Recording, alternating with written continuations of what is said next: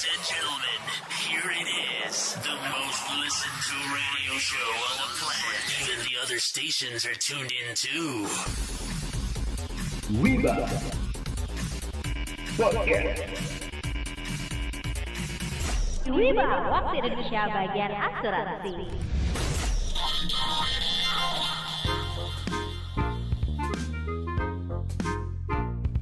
Hai hai hai hai Hola Wibers Hola, hola. Hola, hola. Hola. Wiba, waktu Indonesia bagian asuransi. Yes, kita ngobrolin asuransi secara ringan tapi berbobot ya. Kali ini kita sudah masuk di podcast Wibah bukan Gibah episode Lima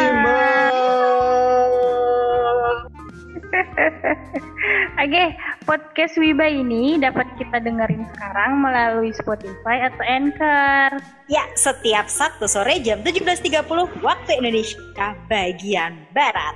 Dan Wibers, jangan lupa untuk follow akun Instagram kami di @wiba.podcast. By the way nih guys Dalam perencanaan keuangan Asuransi memiliki peranan penting Karena dalam rencana keuangan yang baik Selain berisi cara mencapai tujuan keuangan Kita juga harus memperhitungkan segala resiko yang mungkin terjadi Kenapa? Karena resiko itu bisa menggagalkan semua rencana keuangan yang telah kita susun. Jadi ada empat jenis asuransi yang wajib ada dalam perencanaan keuangan yang sehat.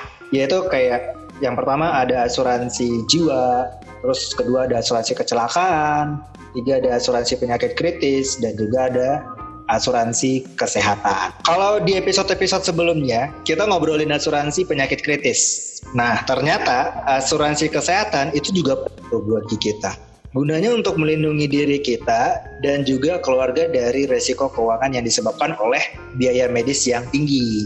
Karena membayar dari dana sendiri untuk perawatan di rumah sakit itu bisa menjadi sangat mahal. Seandainya aja nih kita tidak mempunyai dana atau kita udah nyimpan duit nih untuk masa depan, besar kemungkinan dana yang udah kita siapkan tadi untuk tujuan lain akan digunakan untuk uh, pemenuhan kebutuhan seperti biaya rumah sakit. Jadi rencana keuangan yang udah kita susun itu bisa jadi berantakan. Nah, Vibers, pernah nggak sih ngebayangin kalau misalkan ya sedikit untuk pengobatan dan perawatan.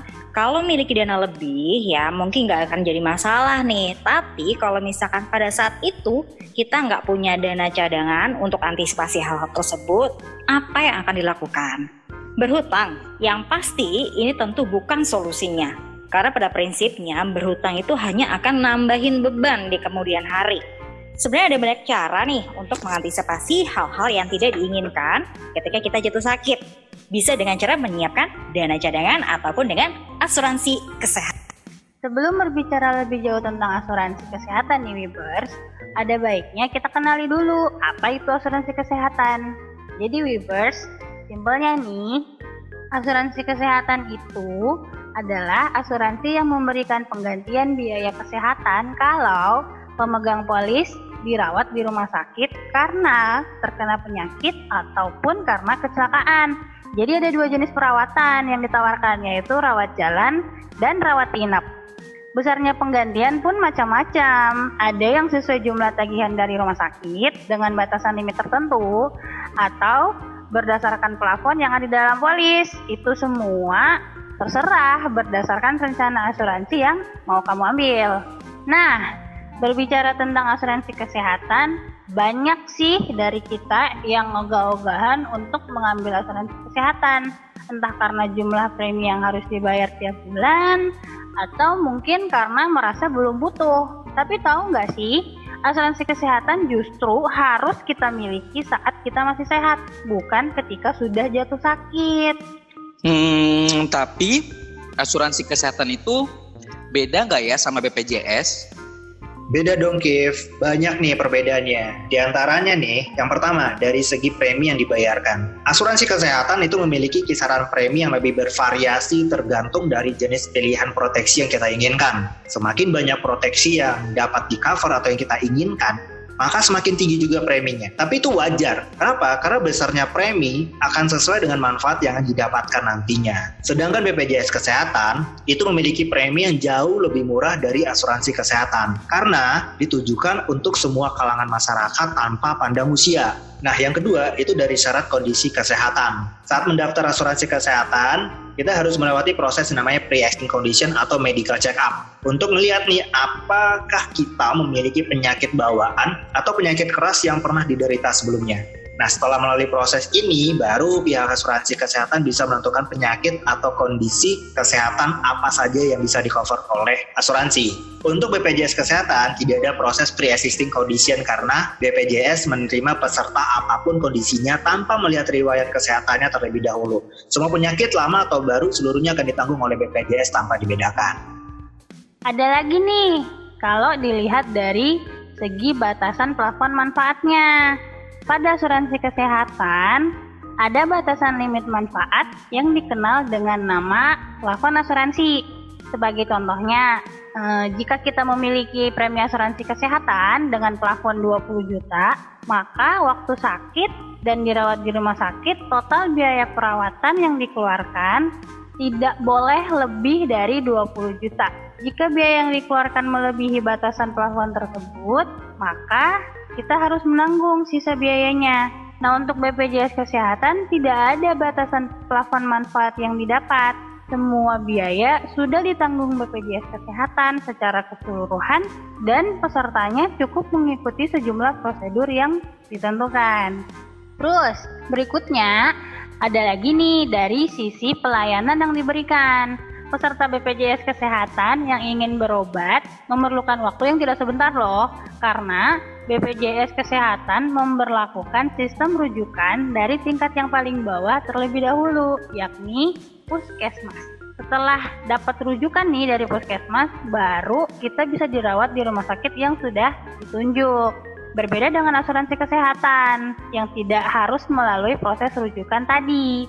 Jadi bisa langsung datang ke rumah sakit untuk segera mendapatkan penanganan dan pengobatan dan prosesnya tidak sulit dan tidak berbelit-belit. Tambahan nih guys, dari segi fasilitas yang akan didapatkan. Fasilitas yang didapat dari peserta BPJS Kesehatan adalah mendapatkan jaminan kesehatan secara penuh dari pemerintah. Jadi saat kita sakit ya, maka BPJS itu tentunya akan mengcover semua biaya mulai dari rawat inap, operasi, obat-obatan, dan juga dokter. Selain itu, BPJS juga mengcover rawat jalan, optik, perawatan gigi, hingga persalinan. Nah, mayoritas asuransi kesehatan tentunya memberikan manfaat perawatan untuk rawat inap, seperti biaya kamar ya, ada yang sampai 800 ribu per hari contohnya. Itu di luar biaya operasi ya, obat, dokter, dan juga tentunya jaminan kematian ataupun asuransi jiwa. Biasanya asuransi kesehatan menyertakan jaminan kematian dalam polis yang tentunya akan diterima dana santunan oleh ahli waris. Sedangkan kalau BPJS Kesehatan tentunya tidak ada jaminan untuk kematian dan juga proses klaim. BPJS Kesehatan tidak menerapkan sistem klaim. Ya, jadi misalkan saat Anda sakit dan juga membayar dengan asuransi kantor, maka tentunya Anda tidak bisa melakukan klaim pada BPJS Kesehatan. Dana yang sudah Anda bayarkan juga tidak akan bisa Anda carikan sampai kapan pun. Meski Anda rutin ya membayar BPJS, karena BPJS Kesehatan berkonsep subsidi silang dan juga karena tidak ada kontrak atau polis yang berlaku. Sementara dalam asuransi kesehatan, Anda bisa mengajukan klaim serta double klaim nih ya jika Anda memiliki lebih dari satu asuransi kesehatan. Saat masa polis sudah berakhir, ada asuransi kesehatan yang tentunya memberikan pengembalian premi dengan hitungan persen tergantung dari perusahaan asuransi kesehatan tersebut. Gimana nih memilih asuransi kesehatan yang tepat? Wibers, aku kasih tahu caranya ya. Yang pertama, cari asuransi kesehatan yang ada cash plan-nya. Kamu pernah nggak sih mendengar istilah cash plan? Cash plan itu adalah tawaran asuransi dengan manfaat penggantian berdasarkan berapa lama kamu dirawat di rumah sakit. Maksudnya, penggantian biaya ini sesuai dengan plafon harian yang kamu miliki. Contohnya, kamu memiliki plafon harian cash plan senilai 1 juta rupiah. Kemudian, kamu dirawat di rumah sakit selama lima hari. Maka, tinggal dikaliin deh plafon harian cash plan kamu dengan berapa lama kamu dirawat di rumah sakit. Kalau menurut contoh yang tadi itu, kamu dapat sejumlah 5 juta rupiah. Cash plan ini juga berguna untuk menjadi pengganti income hariannya kamu, Wibers. Jadi kalau seumpamanya kita sudah di cover sama BPJS, berarti uh, cash plan ini adalah bentuk penggantian kita kalau kita sudah di cover oleh BPJS, pihak asuransi akan memberikan uh, tambahan berupa cash plan atau tambahan berupa penggantian biaya rumah sakit yang sudah diberikan oleh BPJS. Bener banget, Bo. Yang kedua, cek ketentuan rawat inap. Wibers, sebelum memilih asuransi kesehatan, ada baiknya kamu baca dengan detail isi polis termasuk mengenai ketentuan rawat inap. Karena setiap perusahaan asuransi punya ketentuan yang berbeda-beda. Pelajari dengan detail dan komunikasikan dengan agen asuransi kesehatan di mana kamu membeli polis. Yang ketiga, kebijakan double claim. Webers, sebelum membeli polis asuransi kesehatan, perhatikan kebijakan double claimnya. Ada atau tidak? Kalau ada, bagaimana syarat-syarat yang terdapat di dalamnya? Biasanya, perusahaan asuransi memberikan persyaratan yang cukup mudah, ini menjadi poin plus bagi kamu untuk membeli asuransi kesehatan. Yang keempat, bisa dipakai di luar negeri atau enggak nih? Salah satu kelebihan asuransi kesehatan adalah bisa dipakai di dalam dan di luar negeri. Webers, kamu harus pastikan di dalam polis asuransi kesehatan yang kamu pilih memiliki fasilitas untuk berobat ke luar negeri atau enggak. Yang kelima, sistem penggantian biayanya. Apakah menggunakan sistem reimbursement atau menggunakan sistem cashless. Ini penting banget untuk kamu ketahui Wiber sebelum memilih asuransi kesehatan. Ada baiknya kamu memilih asuransi kesehatan yang memberikan fasilitas cashless. Jadi, kamu gak ribet, tinggal gesek, gesek, dan gesek. Yang keenam, sebelum membeli asuransi kesehatan, pastikan preminya sesuai dengan budget kantong kamu. Pilih plan yang cocok dengan budget dan kebutuhan. Jangan sampai perencanaan keuangan kamu jadi terganggu. Jadi harus teliti ya kalau kita mau beli asuransi kesehatan ya. Bener banget Mbak Giska. Jadi perhatikan dulu aspek-aspek tersebut sebelum memilih asuransi. Jangan sampai salah pilih dari kalian nih udah pernah udah pernah punya asuransi kesehatan gak sih? Udah. Udah dong. Udah ya. Menurut gue nih, menurut gue sendiri nih yang lebih baik adalah selain kita sudah punya BPJS, karena wajib kan BPJS, ya toh. Uh, oh. Ada asuransi kesehatan dari kantor juga. Nah kalau menurut gue, gue juga punya asuransi kesehatan yang gue beli pribadi sendiri buat gue sendiri. Karena kenapa? Kadang-kadang asuransi kesehatan dari kantor dan juga BPJS itu kadang-kadang nggak cukup juga dengan uh, apa namanya dengan kebutuhan gue sendiri gitu loh. Apalagi kayak gue sendiri baru punya keluarga. Kalau umpamanya asuransi kesehatan dari kantor itu kan punya budgetnya ya ya kan? Nah kalau sudah habis nih kita nyebutnya plafon. Kalau udah habis nih plafonnya otomatis kan kita juga harus punya asuransi cadangan lagi benar kan? Karena kan memang yang dikasih sama kantor juga pasti menyesuaikan level juga kan ya. Maksudnya uh, plafonnya juga pasti uh, terbatas, limited. Benar. Nah, makanya Wibers, bagi kamu yang mempunyai keluarga, khususnya baru mempunyai keluarga, lebih baik kamu mempunyai asuransi kesehatan tersendiri di luar BPJS ataupun dari kantor kamu. Setuju banget nih Wadika kalau kayak aku sendiri ya, aku kan tuh suka banget ya traveling gitu ya, pindah-pindah kota ber, ke berbagai negara gitu ya. Menurut aku punya asuransi kesehatan itu membantu sekali karena aku tinggal masuk rumah sakit menggunakan sistem cashless. Jadi nggak susah-susah lagi deh harus cari vaskes dan lain-lain. Oke, jadi sebenarnya asuransi kesehatan dan juga BPJS itu memang hal yang berbeda nih, viewers ya. Jadi kalau misalkan BPJS itu wajib yang kita miliki tentunya itu yang cover dari pemerintah. Nah, kalau asuransi kesehatan itu kita bisa pilih nih, kita mau covernya itu apa aja kemudian harganya berapa, kira-kira plan rumah sakitnya berapa. Tentunya itu harus sesuai dengan kantong kita nih viewers ya. Jadi kedua hal tersebut tentunya harus kita miliki. Biar kalau misalkan satunya nggak bisa cover, tentunya satunya bisa menutupi kebutuhan kita. Nah, jadi saling melengkapi ya BPJS dan asuransi kesehatan itu. Oh iya, kemarin kita bukannya ada yang bagi-bagi hadiah itu ya? Gimana sih Kipli? Nah, iya. Kifli gimana nih Kifli? Ya, bener banget. Wodika dan Bagiska. Pasti Wiber semua udah pada nungguin kan ya? Untuk mengetahui pemenang giveaway voucher OVO dan GoPay dari Wiba Podcast, makanya cek terus Instagram account kita ya Wibers. Dan juga terus dengerin kita di Spotify atau di Anchor.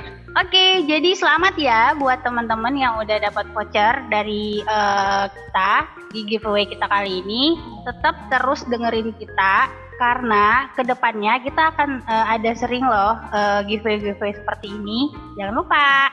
Ya, benar banget. Makanya tetap dengerin terus Wiba Podcast. Oke deh Wibers, untuk episode kali ini kita udah kelar dan jangan lupa minggu depan ada hal yang menarik lagi dan tetap kita akan bahas yang namanya asuransi kesehatan dengan siapa nanti. ya, Ada nanti Wiba ada Logis. wibalogisnya ya. Bener, ada Wiba Logisnya Yeay. yang keren pastinya. Oke, Andika Tovano sign out. Giska sign out. Tia sign out. Please sign out. Assalamualaikum warahmatullahi wabarakatuh and you. Caca. Bye-bye. Bye-bye. Thank you. You for